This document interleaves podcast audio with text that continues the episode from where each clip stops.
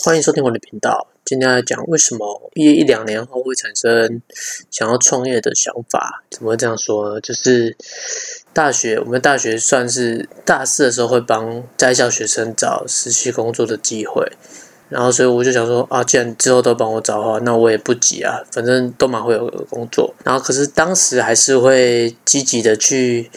安排之后，嗯，一些计划让之后的工作比较顺利一点。那时候当然毕业之后工作第一个会卡到，当然就是兵役的问题嘛。然后刚好那时候会有暑期兵这个方案，我就觉得不错，就是分大一、大二暑假两年暑假去把你的兵役完成。我我那时候真的觉得这个东西怎么那么划算？就是为了赶在大四可以出去实习啊。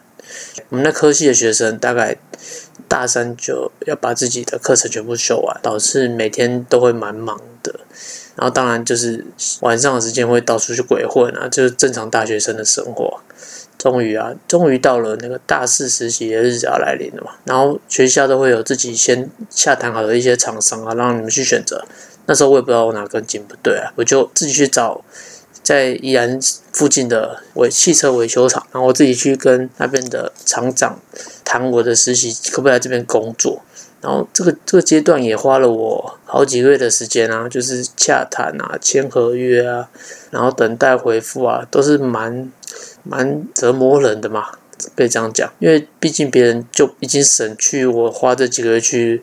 跟人家洽谈的时间，他当然可以选择他喜欢的厂啊。但是为什么我会选择就是宜安厂呢？因为 想说可以照顾家人嘛，顺便在宜兰花费不多，可以存钱啊，赚钱啊。主要我是觉得不一定我一定要留在台北我才可以赚钱对吧。我只要我有想法，其实到哪里我都可以赚钱。然后之后很顺理成章就进了这间公司去工作。刚开始啊，出了蛮多包，然后可以分享几个。刚开始上上班一个礼拜就出包了。我那时候工作属于是停新车的部分，就是整理新车啊。那时候厂长就问我说：“你有驾照吗？”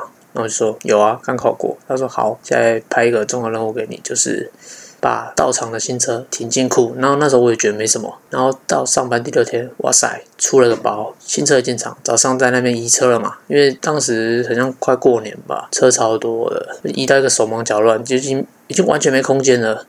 对一个新手来讲，那已经是一个很难停车的，就是每台车的间隙都已经超级小了，然后你还回转，然后倒车，如果什么好死不死有台车停了，停在墙壁靠近墙壁超近，然后我那时候完全没有看后照镜的概念，我就整个方向盘靠得，想当然前面叶子板全中啊，那时候整个吓傻了，然后后来那时候带我的是一个改装的师傅嘛。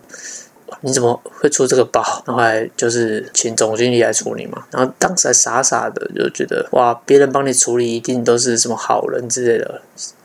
可现在想起来，哇靠，他们都是其实城府蛮深的啦。怎么讲？就是当一个实习生，你刚实习第六天，你刮了刮坏一台新车叶子板，然后公司觉得要把全部换掉，然后换掉多少钱？六万。你工作六天，第六天你就将近要赔掉你自己三个月的薪水。那当时我真的完全没有想要继续实习的念头啊。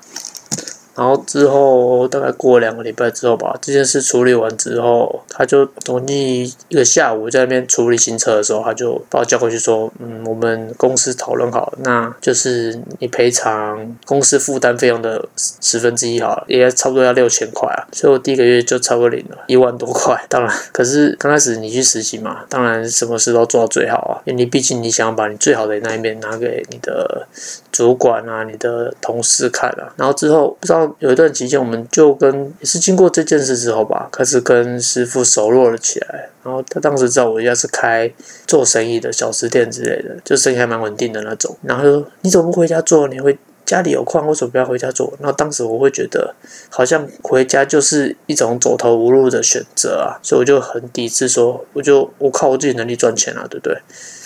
然后他们那时候就会有说什么：“家里有矿，其实你想好，其实早一点回去。”要接其实可以接的，就不用那么辛苦了。在公司就是任人糟蹋嘛。当时没有听得懂这句话他在讲什么，直到越工作到最后啊，因为其实那时候在公司就是狼狼后了，是人家说什么我就尽量去完成啊。到最后就是上班八个小时啊，我除了中午吃饭时间我有停过，其他时间都没在停的。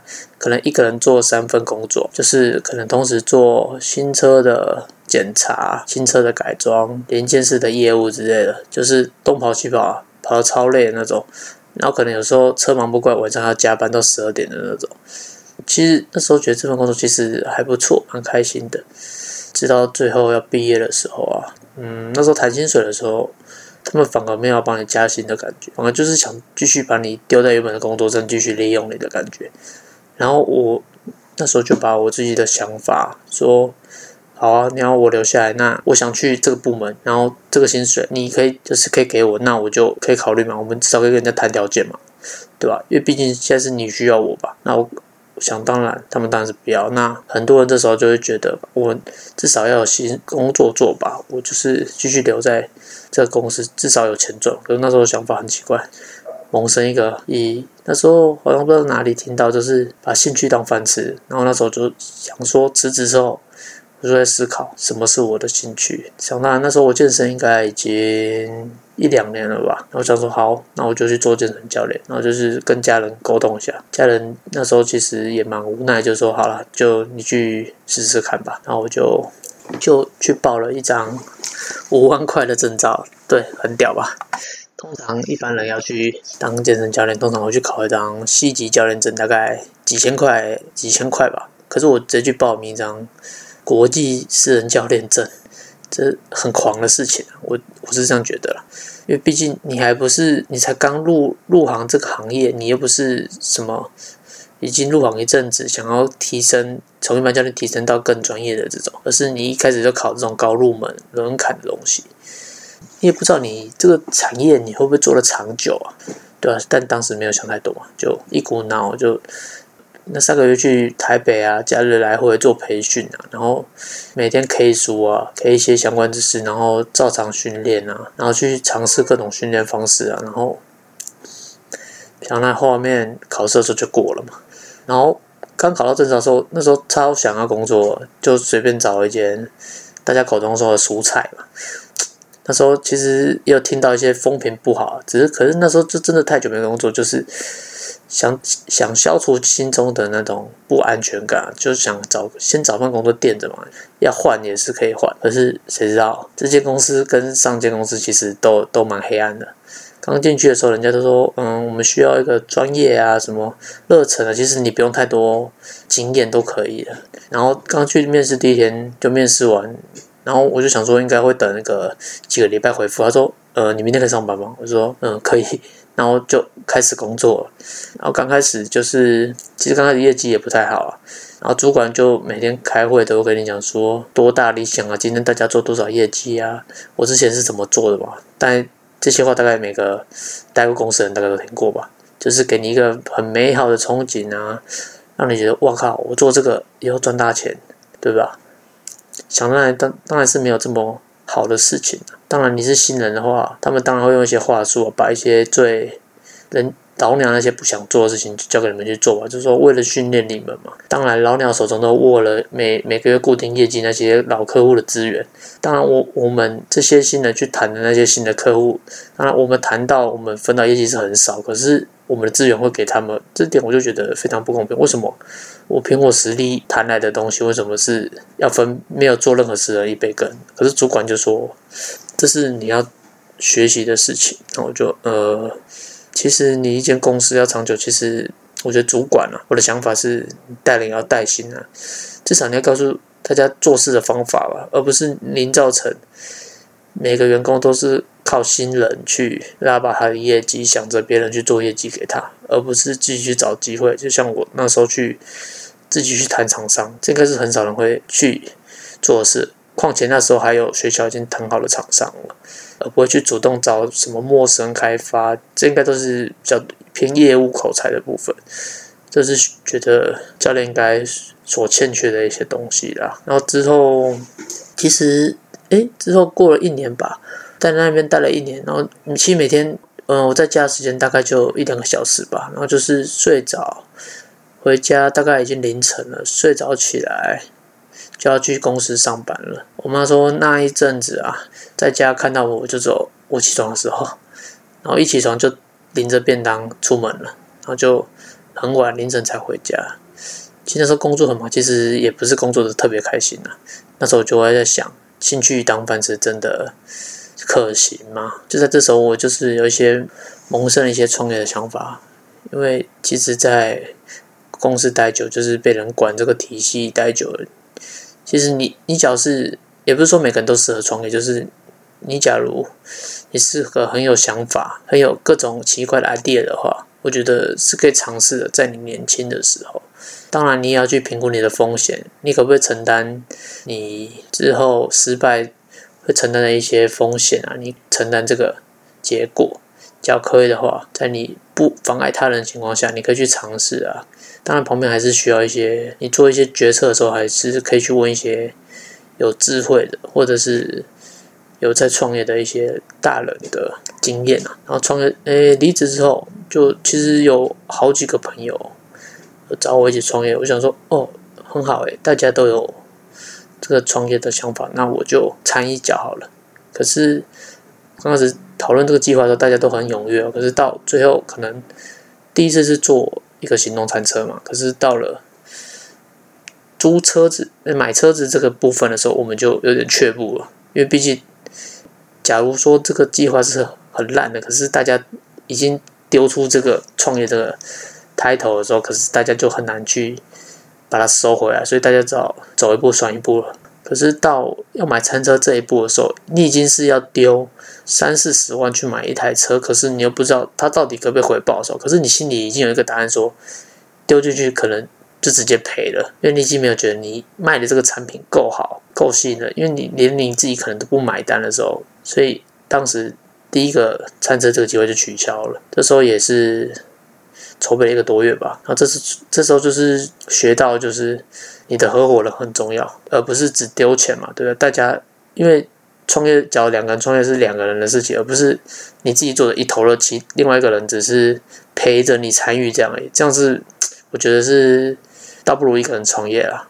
然后之后就回家帮忙一阵子嘛。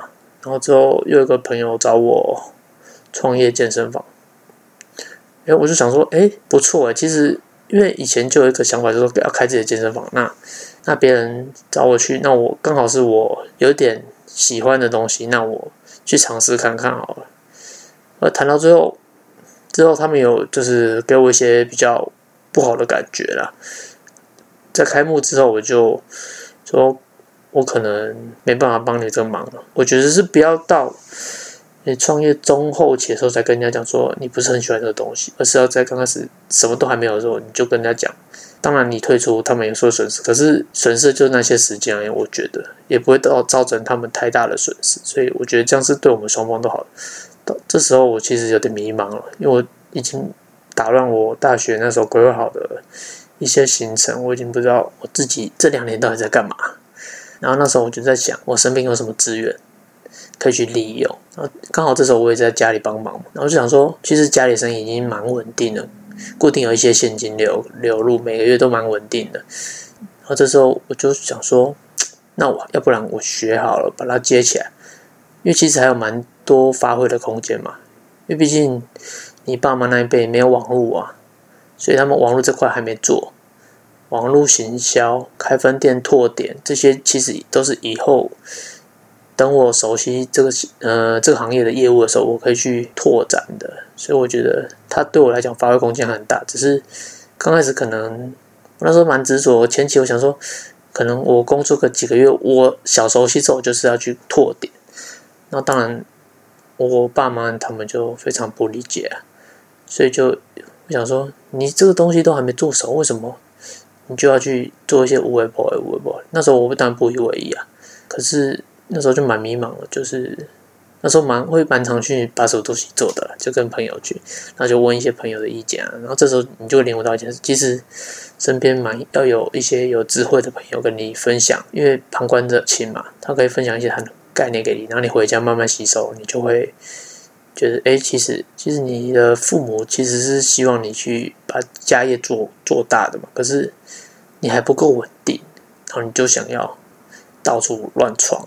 其实大多都是会以失败收场，所以我现在就先沉寂一阵子吧，把一些家里的业务啊，一些跟客户沟通啊，找厂商啊，计算一些成本啊，还有网络宣传这些都先慢慢打底做好，之后时机成熟，就给自己几一两年的时间，时机成熟之后，我们再开始我们的拓展计划。我觉得这样是非常比较稳重的，成功率比较高的。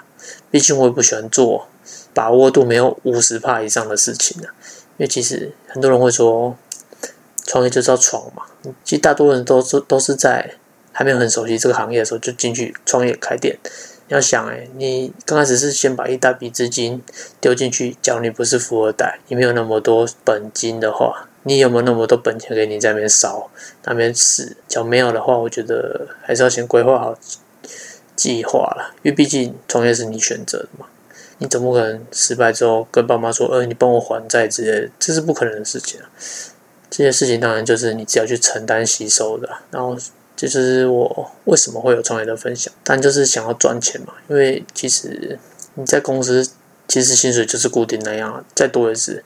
可是你创业就不一样，你的天花板是不设限的，你的薪资天花板是不设限，看就是看你个人怎么做。